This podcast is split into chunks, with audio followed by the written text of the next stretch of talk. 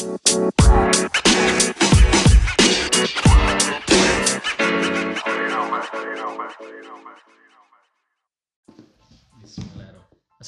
warahmatullahi wabarakatuh. Waalaikumsalam warahmatullahi wabarakatuh. Ada salam ini.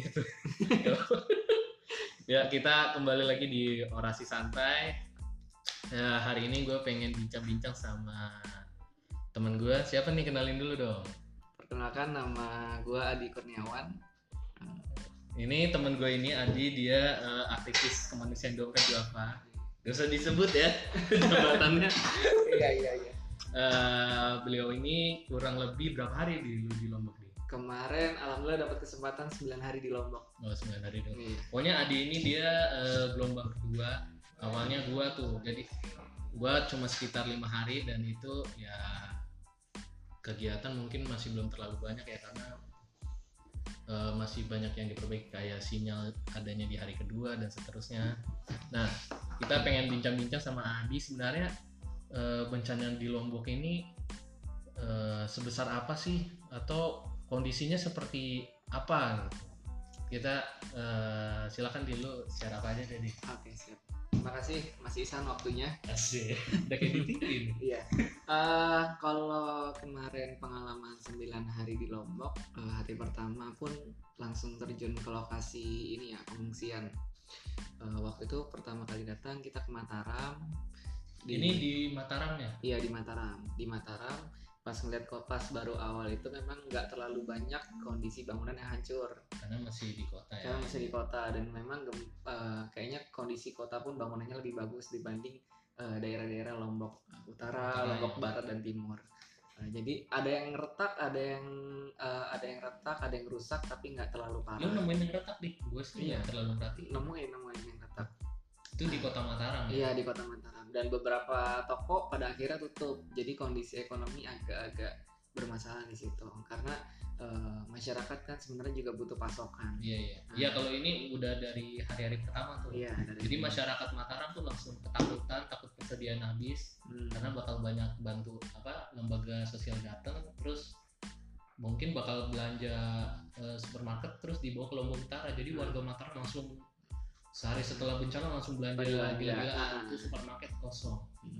Mana pernah ada isu juga kan dan memang kejadian sih eh, ada isu penjarahan penjarahan karena memang kejadiannya seperti itu jadi eh, di media itu diangkatnya Lombok Utara yang paling parah dan jadinya fokus lembaga sosial bahkan pemerintah pun ke Lombok Utara sedangkan ada di daerah Lombok Timur Lombok Barat juga sebenarnya butuh bantuan dan mereka terdampak Lombok Timur tuh Sembalun ya. Iya daerah situ. Jadi ketika dalam perjalanan dari Lombok, eh dari Mataram ke Lombok Tengah, terus ke Lombok Utara, itu wajar kalau memang masyarakat juga memberhentikan eh, bantuan-bantuan yang j- perjalanan ke sana. Oh, iya. Nah, karena memang eh, fokus lembaga-lembaga itu ke eh, Lombok Utara, tapi ternyata eh, yang Lombok Tengah nih kurang diperhatikan karena nggak naik di media. Jadi warga-warga di Lombok Tengah pada minta bantuan, pada minta bantuan karena memang nggak ada bantuan yang masuk, belum ada yang masuk pada pada waktu itu. Jadi sih gitu. Kalau kondisi di setelah itu lo di Lombok Utara kondisinya gimana? Nah kalau memang di Lombok Utara itu kondisinya parah banget sih, parah banget banget. Eh, bangunan hancur, eh, bahkan sampai pasar pasar itu hancur. Kemudian di depannya pasar tuh ada eh, bangunan baru yang untuk UKM itu hancur juga, nggak bisa dipakai sama sekali. Sentra UKM gitu. Sentra UKM itu hancur. gue nggak sempet explore explore Explore. pasar. Nah, pasar itu kan sebenarnya luasnya sampai dalam sampai belakang. Itu Sampai belakang belakang sampai belakang-belakang, tapi itu yang dipakai pada akhirnya cuma depan pasar aja. halamannya ya. Halamannya yang doang. Jadi pak ketika kita baru datang emang ngelihatnya dua hari tiga hari kemudian oh, pasar udah rame nih. Tapi sebenarnya itu sepi hitungannya eh, bagi ibu-ibu di situ. Eh, mereka terbatas juga eh, untuk belanja, pilihan makanan juga terbatas. Eh, tambah lagi harga-harga naiknya dua tiga kali lipat ketika sampai sana. Eh, jadi pasar itu aktifnya dua tiga hari setelah gempa, tapi malah harganya naik. Nah, Iya. itu itu yang jadi salah satu permasalahan masyarakat udah udah mereka nggak ada nggak Udah tertimpa musibah. udah tertimpa musibah ketika mau ketika Kenapa nak? Gak apa-apa nak. Kita biar masuk rekaman.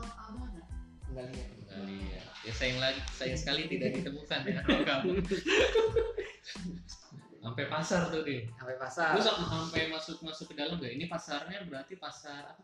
Pasar pasar tradisional. Pasar Tanjung ya? pasar Tanjung. Gitu kan. pasar Tanjung. Sampai masuk masuk ke dalam itu memang eh, hancur ya eh, dan kosong. Nah, kejadiannya kalau ibu-ibu di pasar tuh ceritanya eh, pada waktu gempa itu kan malam-malam. Di dalam pasar juga sebenarnya mereka masih menyimpan barang. Cuma pada saat setelah kejadian itu barang-barang mereka pada hilang Oh iya sih itu benar banget di. Hmm. Jadi gue tuh kan hari hitungannya hari kedua tuh ya. Nah, Tuh ada beberapa toko yang barangnya eh, pokoknya masih ketimpa-timpa gitu. nah, Terus banyak motor nongkrong di luar. Gue liatin wah ini mau ngejar nih. mm-mm. Jadi tuh eh, barang-barang tuh pada bergeletakan tuh. Sayangnya di hari berikutnya gue nggak ngecek tuh. Oh, Tapi itu motor-motor udah pada berhenti semua. Nah. Di- pokoknya celinga celingo celinga celingo mungkin dari kesempatan karena jalanan rame tuh. mm-mm. Pas gue lewat karena eh, longsor itu baru kebuka. Oh, iya memang kasihan juga sih eh, pedagangnya wajar juga menaikkan karena mereka ada kebutuhan lain juga kan.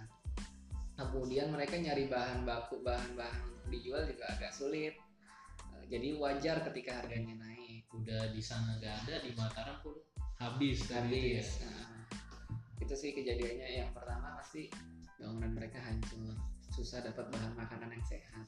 Bantuan yang sampai pun makanan-makanan instan yang sebenarnya itu nggak sehat untuk Nih. mereka terutama untuk anak-anak mereka yang masih dalam pertumbuhan Lu berapa hari berapa kali ini nih? Tiap hari. hampir tiap hari makan mie dengan beberapa model kayak mie mie apa mie pizza mie Oh iya. kayak mie goreng mie rebus Mie macam-macam campur dah. sayur gitu ya. Pokoknya eh, mie dimasak dengan berbagai model dirasain pada akhirnya padahal kita relawan juga sebenarnya harus makan sehat kan Selain pasar lu explore apa lagi di sana nih?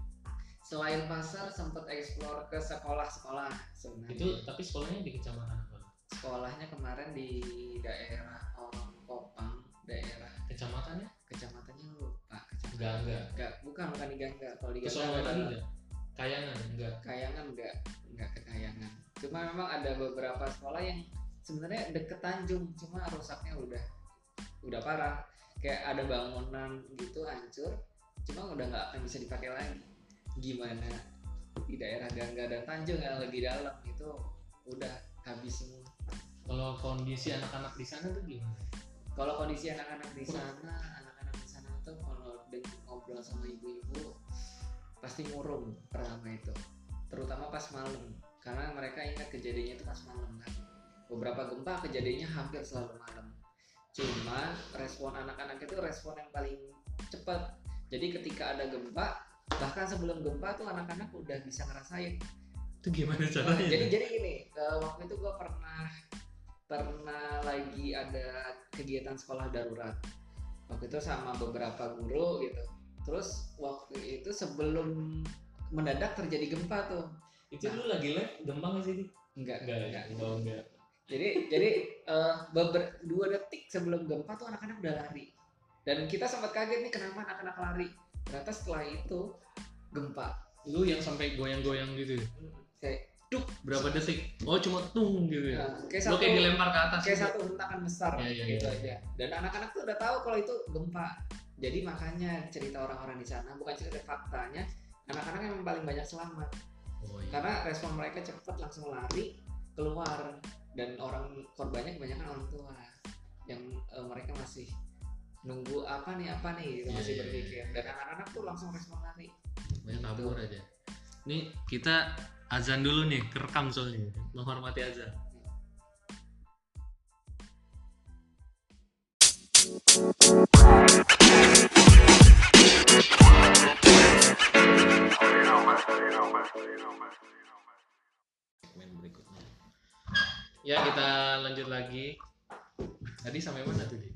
Sampai anak-anak Ya, anak-anak. Nah selain anak-anak ini lu punya cerita apa lagi di Lombok?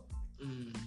Kalau anak-anak itu kan memang eh, sedikit tentang anak-anak. Anak-anak kan memang terdampak eh, lumayan sih ketika kalau nggak diintervensi sama eh, tim PFA itu anak-anak akan murung banget tiap malam terus pagi itu nggak ada kegiatan kosong sekolah siang. mereka juga sekolah ada. berhenti dan eh, orang tua sebagai eh ibu itu sebagai orang tua yang paling dekat dengan mereka itu juga harus disasar eh, disasar sama tim PFA Iya. sama tim psikologi psikological first aid itu Eh, ibu-ibu kemarin juga kita ajak eh, diskusi ibu-ibu kita ajak cerita ibu-ibu di suatu forum itu di situ boleh menumpahkan segala apa namanya curahan hatinya kalau ibu-ibu tuh yang penting tersalurkan aja sih. Iya, jadi yang lu penting- hadir untuk denger aja tuh membantu banget ya. Iya. Lu menjadi pendengar yang baik memberi respon itu Hmm. sudah udah udah nilai tambah banget buat mereka. Mereka ya. karena mereka kan di satu sisi kalau mereka panik itu bisa jadi anak mereka lebih bisa bisa lebih panik lagi. Jadi ibu itu harus bisa lebih kuat. Uh, jadi mereka ibu-ibu tuh kemarin kita ajak ngobrol mereka cerita banyak. Uh, setelah mereka cerita mereka juga mau uh, minta tolong. Kalau ternyata di sana itu bantuannya kebanyakan bantuan untuk ya itu yang instan-instan doang. Misalnya? Uh, misalnya kan kebanyakan kayak mie.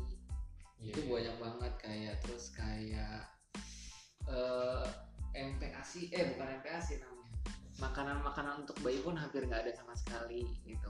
Bahkan biskuit-biskuit gitu nggak ada? Biskuit-biskuit hampir Nggak. ada. Ada pun popok. Popok untuk anak bayi itu ada alhamdulillah. Jadi ini sebenarnya ke, eh, bantuan masih banyak kesempatan ya lu bisa bikin gerakan buah.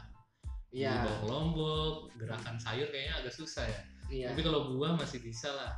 Buah bisa banget. Atau segala macamnya yang bisa kita ini ya, selain eh, Se- bantuan instan Mm, sebenarnya kemarin dompet duafa itu juga sempat ngasih edukasi ke ibu-ibu. Eh, jadi eh, ibu eh, ini anak-anak yang balita kalau bisa makanannya makanannya MPASI jadi MPASI itu buatnya gampang. Kok bu di dijelasin Iya, tuh iya. sama dokter dokter dari dompet duafa dokter relawan.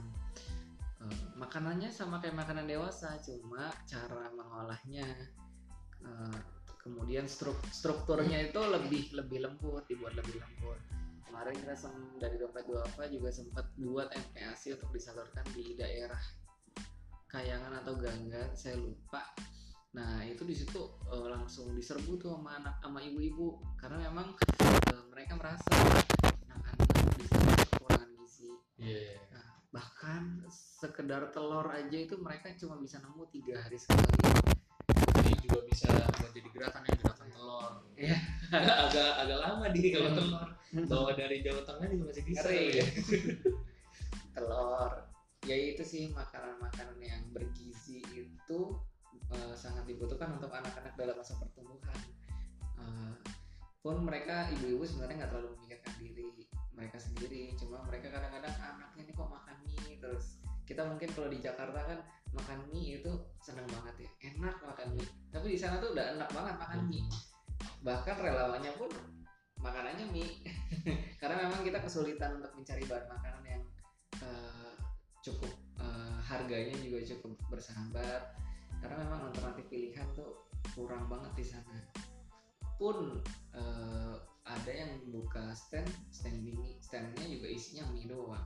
Di dekat eh, posko utama BNPB itu ada, juga yang ya. buka Oh yang lu bilang Ah, pos informasi itu. iya di situ ada eh, eh, pos untuk membagikan makanan tapi isinya mie goreng kayak gitu Kalau menurut lu di menurut observasi lu, Hmm. eh, lu terus hari-hari berikutnya ke mana ke mana lagi? Lu kecamatan sampai Bayana sampai- Kayangan nggak? sempat ke Amor itu yang lumayan Amor tuh maksudnya apa? Kayangan. maksudnya kayak sempat ke Amor eh, memang bantuan ada juga tapi ya mereka masih dalam proses pembuatan MCK It- itu itu yang permasalahan di Amor Oh. begitu datang uh, gue kebelet tuh begitu datang.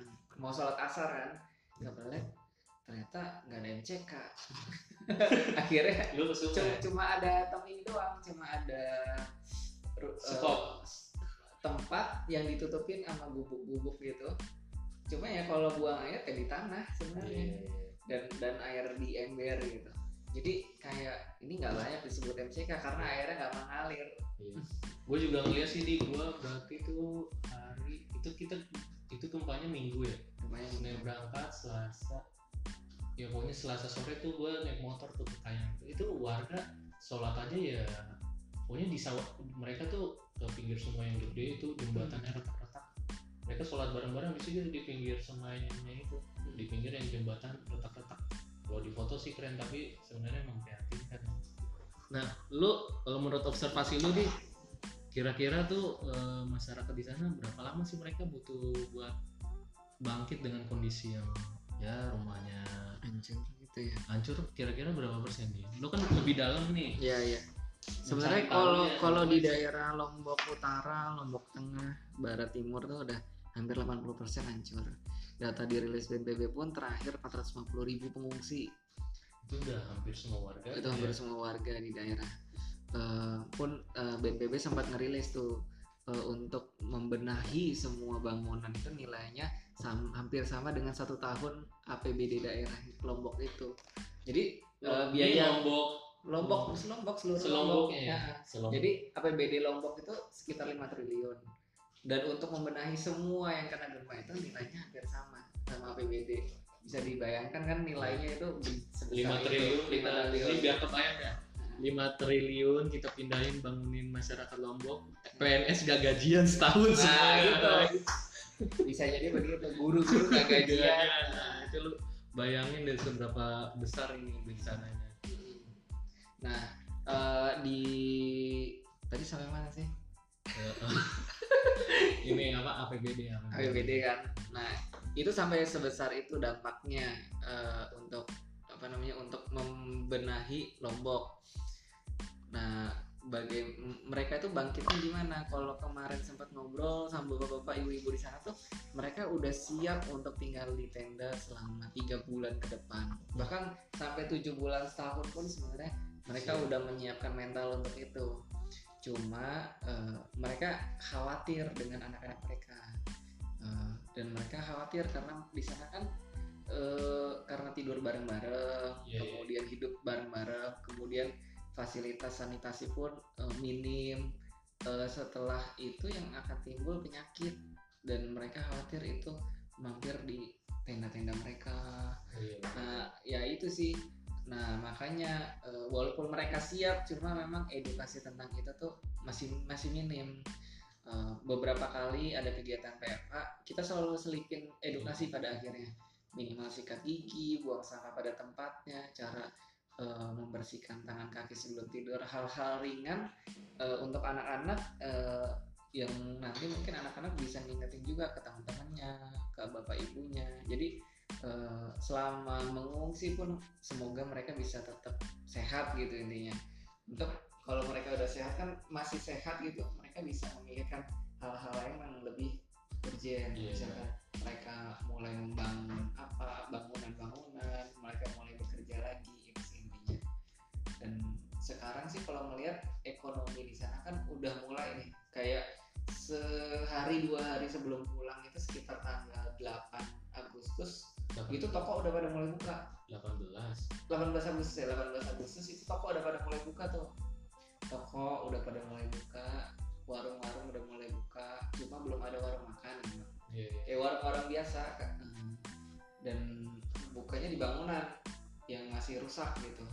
Dan mereka pada jaganya di luar bangunan. Oh, jadi jadi gitu. Jadi mereka udah mulai eh, aktif melakukan aktivitas ekonomi lah intinya. Udah mulai eh, menata bangkit hidup lagi. lagi ya cuma memang itu mereka sekarang posisinya sudah siap untuk di situ apa namanya di tenda pengungsian selama tujuh bulan setahun ke depan dan em, mereka sih masih eh, berharap em, support dari pemerintah untuk membangun eh, minimal bangunan-bangunan sementara lah supaya mereka bisa hidup lebih layak iya, iya. gitu. ya kalau kita kebayang ya tadi Hmm. eh, 5 triliun ya bangkitnya lumayan lama kalau lumayan lama cuma ngandelin pemerintah Iya. daerah aja ya maksudnya makanya kenapa ada isu-isu bencana nasional bencana Nah, nasional itu. mungkin itu ya yang dimaksudnya nah Terus, hmm, terus lanjut apalagi tuh di lu udah mau lanjut lagi itu itu kan nilainya taksiran dari BNPB Iya, ya. Uh, sedangkan uh, kalau di seluruh Lombok itu yang rusak itu kalau kita bandingkan dengan seluruh eh, satu pulau Lombok itu mungkin perkiraan gue sekitar 70-80 persen lah yang rusak itu 5 triliun gimana kalau apa namanya itu masih taksiran ya belum bahkan ada isu dari teman-teman respon dompet duafa itu sebenarnya masih banyak warga yang belum dievakuasi Iya ya, kalau Ah. itu itu pasti deh. sampai sampai kemarin itu masih banyak yang belum dievakuasi Karena jalanan kekayangan aja rusak parah, Rusak parah, alat kan? berat nggak mungkin. Mm-mm. Warga juga alat seadanya kan, mereka nggak Iya. mungkin juga. iya Pakai kemarin palu berapa Hmm. lama? kemarin Ya, juga masih. mulai mulai itu tuh alat-alat berat udah mulai bergerak tapi masih sekitar daerah Tanjung Iya kan, jalanan retak-retak itu tuh yang alat berat udah mulai ngancur-ngancurin bangunan karena kita sampai seminggu dua minggu di sana pun bangunan yang hancur kan belum diapa-apain tuh iya benar. warga cuma bisa tidur di pengungsian nggak mungkin mereka udah mulai eh, itu terlalu ris bahaya lah paku lah Iya. kaca lah itu ris- riskan banget nah bantuan pertama yang dibutuhkan ya itu sih kemarin sempat alat-alat berat itu untuk hancurin bangunan biar mereka bisa mulai bangun lagi kali ya dikit-dikit dengan kayu dengan apa Eh, ini kita lanjut lagi. Kira-kira masyarakat Lombok tuh butuh bantuan apa aja sih kalau menurut versi lu deh? Oh iya. Masyarakat Lombok itu sebenarnya pertama pasti bantuannya lebih ke apa ya? Sisi psikologi yang pertama. Eh, Tadi ya lu datang Iya. untuk mendengarnya cukup. untuk mendengar Lu siapin mental lu untuk mendengar.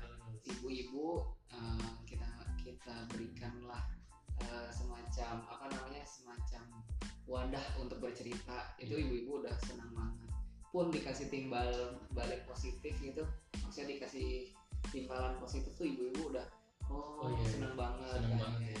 Respon yang kecil dari Respon, kita ah. tuh. mereka butuh edukasi bagaimana menangani diri mereka dan keluarga mereka terutama anak-anak ketika gempa itu nanti terjadi lagi Iya, iya. jadi mereka nggak boleh panik kalau ketika mereka panik anak-anak mereka bisa nangis jerit-jerit itu Oke, itu yang pertama. itu yang pertama. Untuk anak-anak juga mereka harus tetap beraktivitas. Eh, karena sekarang bangunan sekolah hampir semuanya rusak. Anak-anak kan bingung mau ngapain dan ibu-ibu akan sibuk dengan masak-masak dengan Iya. membersih-bersih Gua ngeliat lu hari pertama tuh anak-anak main bola ya. iya Itu sebenarnya cukup. Eh, sebenarnya hal eh, hal-hal simpel yang penting mereka tetap beraktivitas positif Iya. sih Lu bawa bawa alat-alat permainan Ah, olahraga segala macam itu. olahraga lilin-lilin Iya. terus main games yang ringan-ringan lah yang penting anak-anak bahagia senang ketawa itu eh, mengurangi ini mengurangi traumatisnya mereka jadi ke depan kalau aktivitas sekolah udah mulai mereka eh, akan tetap terjaga sisi Iya, iya, iya. ininya, positifnya Ini panggilan buat para aktivis outbound ya. Iya, outbound atau mungkin para psikolog-psikolog yang sudah eh, kuliah profesi. Iya, iya, iya. Itu bisa di situ. Itu dua terus apa lagi? Kalau makanan Terus kalau logistik makanan sih logistik eh, sebenarnya mereka itu punya kebun ladang. Cuma memang eh, ladang itu nggak akan bisa memenuhi sampai beberapa bulan ke depan. Iya. Kemarin eh, ibu-ibu itu bilang kita udah nyambut nyambutin beberapa sayur di ladang-ladang kita, tapi eh, sekarang udah mulai habis. Eh, kemudian pas kita beli ke pasar untuk bantuan ibu-ibu, ternyata memang nggak banyak juga di pasar sayur-sayur. Nah, eh, mereka kan sebenarnya butuh eh, nutrisi sebenarnya nutrisi nutrisi kayak telur, sayur pun minim mereka kemarin cerita cuma butuh garam sih supaya makanannya ada ada, ada rasa rasanya rasanya Iya, gitu loh. Nggak hambar. Akhirnya kita kemarin beli garam cukup banyak beli telur tapi nggak terlalu banyak karena memang Ya, stoknya cuma dikit di pasar. kan. di juga. kemudian eh, Ayam-ayam stres di pada nggak bertelur. kan gempa terus. iya benar-benar ikan pun nggak ada sulit Ya, Karena nggak ada yang pada ngelayut. nelayan. nggak ada yang melaut mungkin distribusi dari dari dari dari Mataram itu masih memungkinkan ya mereka butuh makanan-makanan sehat lah Iya. jangan kebanyakan eh, kalau bantuan itu kan kebanyakan instan yang penting mereka makan tapi sebenarnya itu secara tidak langsung membuat mereka sakit sih Iya, iya. untuk ke depan. Ya itu yang berbahaya. Terus ada lagi nggak nih? selain itu? Eh, selain itu paling mereka butuh apa ya? Selimut kayak tempat tidur. Ya selimut lah. Karena di sana kalau malam di daerah daerah Lombok Utara itu kan dekat banget sama pantai. Iya ya anginnya. Anginnya kenceng. Baik kalau ya pokoknya kalau malam itu lumayan kenceng lah anginnya. Ke- ke- ke- terakhir air Oh, akses iya, air tuh susah banget di sana. Akses akses air tuh susah. Nah, ada air dari kali pun eh, keruh gitu. Keruh dan yang nggak sehat kalau dimasak. Si air yang mereka kurang itu. Mungkin bisa bawa alat-alat itu tuh yang penyaring air ya ya kalau memang ada kita nggak usah alternatif sebut merek ya. Ada alternatif alat untuk nyaring air secara alami dan hasilnya bisa dikonsumsi itu bermanfaat banget nah. Karena mereka dekat pantai juga kan Iya, iya. Hmm, gitu yang sisanya ya bisa hubungi Adi langsung di Ading Pato ya Instagram followernya lumayan banyak kita lanjut nih di buat Ya, kalau ya. kita lihat timeline mungkin timeline lu timeline gue sendiri pokoknya eh, kita eh, bersyukurnya masyarakat Indonesia itu mereka antusias dan Hmm. mereka turut hadir Hmm. banyak juga yang pengen datang gitu ya Hmm. ke lokasi nah menurut lu eh, lu nih yang 9 hari di lokasi tinggal di posko dompet duafa ya? Hmm. nggak mandi. 9 hari lu deh empat hari Oh. sekali mandi. Oh, 4 hari sekali. Luar biasa. Hmm. empat hari sekali mandinya. 4 hari sekali itu mandi pun harus dipaksa pagi-pagi biar nggak nanti. Tengah malam nih mungkin biar aktivitas di sungai tidak ada. Aduh. nah kira-kira eh, buat relawan nih kalau relawan apa aja sih yang perlu dipersiapkan? Buat kalau dirinya. kalau relawan yang mau turun langsung ke lapangan sih mungkin eh, yang dipersiapkan memang eh, fisik sih yang pasti. Fisik karena memang eh, cuaca di Jakarta di sini itu berbeda banget dengan cuaca di sana. Di sana tuh anginnya kenceng dan pliket gitu karena angin pantai. Eh, jadi bikin keringetan gitu walaupun angin. Dan kalau udah malam kalau udah malam wah anginnya lebih kenceng lagi dan dingin Eh, jadi cuaca itu berubah-ubah. Dan di sana belum hujan. Oh, belum sampai Sam- lu juga belum hujan. di daerah Tanjung di daerah ini ya di daerah Tanjung Iya, ya. Iya, tapi daerah ya. Mataram udah hujan. Iya, iya. nah, siapin fisik karena kita akan membantu masyarakat. Jangan sampai kita sakit. Siapin vitamin sih kalau bisa. Ah, ya, vitamin, vitamin. Vitamin Eh, karena sekali beraktivitas sehari aja kita beraktivitas tuh begitu bangun pagi bisa pegel-pegel nah makanya siapin vitamin jadi ketika bangun tuh eh, lebih fresh lah yang kalau setelah setelah fisik eh, Siapin, eh siapin ti- tisu basah bener deh. ya tisu basah Jadi, Jadi- mandi tisu basah aja. mandi tisu basah pun lo kalau buang air pun pakai tisu basah aja Oke. cukup kemudian eh, lo jangan ya kalau bisa sih jangan ini Eh, kalau bisa tidur eh, siap siap di mana aja sih kalau tidur istirahat gitu Eh, siap siap kalau istirahat eh, harus tidur tenda ya udah tidur tenda gitu. Eh, di sana mah segala fasilitas terbatas. Pun gue kemarin mau mandi mau buang air pun sempat nimba air dulu beberapa kali gitu. dan yang pas yang utama sih di sana siapin fisik kemudian karena lapangan itu kita nggak bisa prediksi eh, siapin hal-hal yang ini aja yang memperkuat diri lo. Kayak makan obat-obatan Iya, gitu iya. lebih ke sana sih Oke, mungkin cukup kali nih. iya Ya eh, buat teman-teman yang pengen ikutan bantu ya lu bisa share podcast ini ya. Belum ke dompet dompet dulu nih. iya iya siap Ya, terus lu kalau mau eh, ikutan berdonasi, lu bisa cek akunnya dompet dua aja. Dompet dua sekarang ada nerima donasi eh, selain donasi uang juga donasi apa barang-barang ya dia. Iya, Itu bisa lihat di akunnya dompet dua Yang penting sih oh, kalau donasi barang-barang ini misalkan ada pakaian, pakaiannya baru ya. Lo jangan ngasih pakaian bekas, udah bekas nggak layak pakai lagi. Iya. Karena eh, saudara kita di Lombok ini bukan tempat sampah buat yang lo nggak kasih layak lagi barang-barang gak layak yang malah justru lu nyusahin bukan eh, menolong mereka jadi berikanlah donasi terbaik dari lo semua terima kasih wassalamualaikum warahmatullahi wabarakatuh Nah.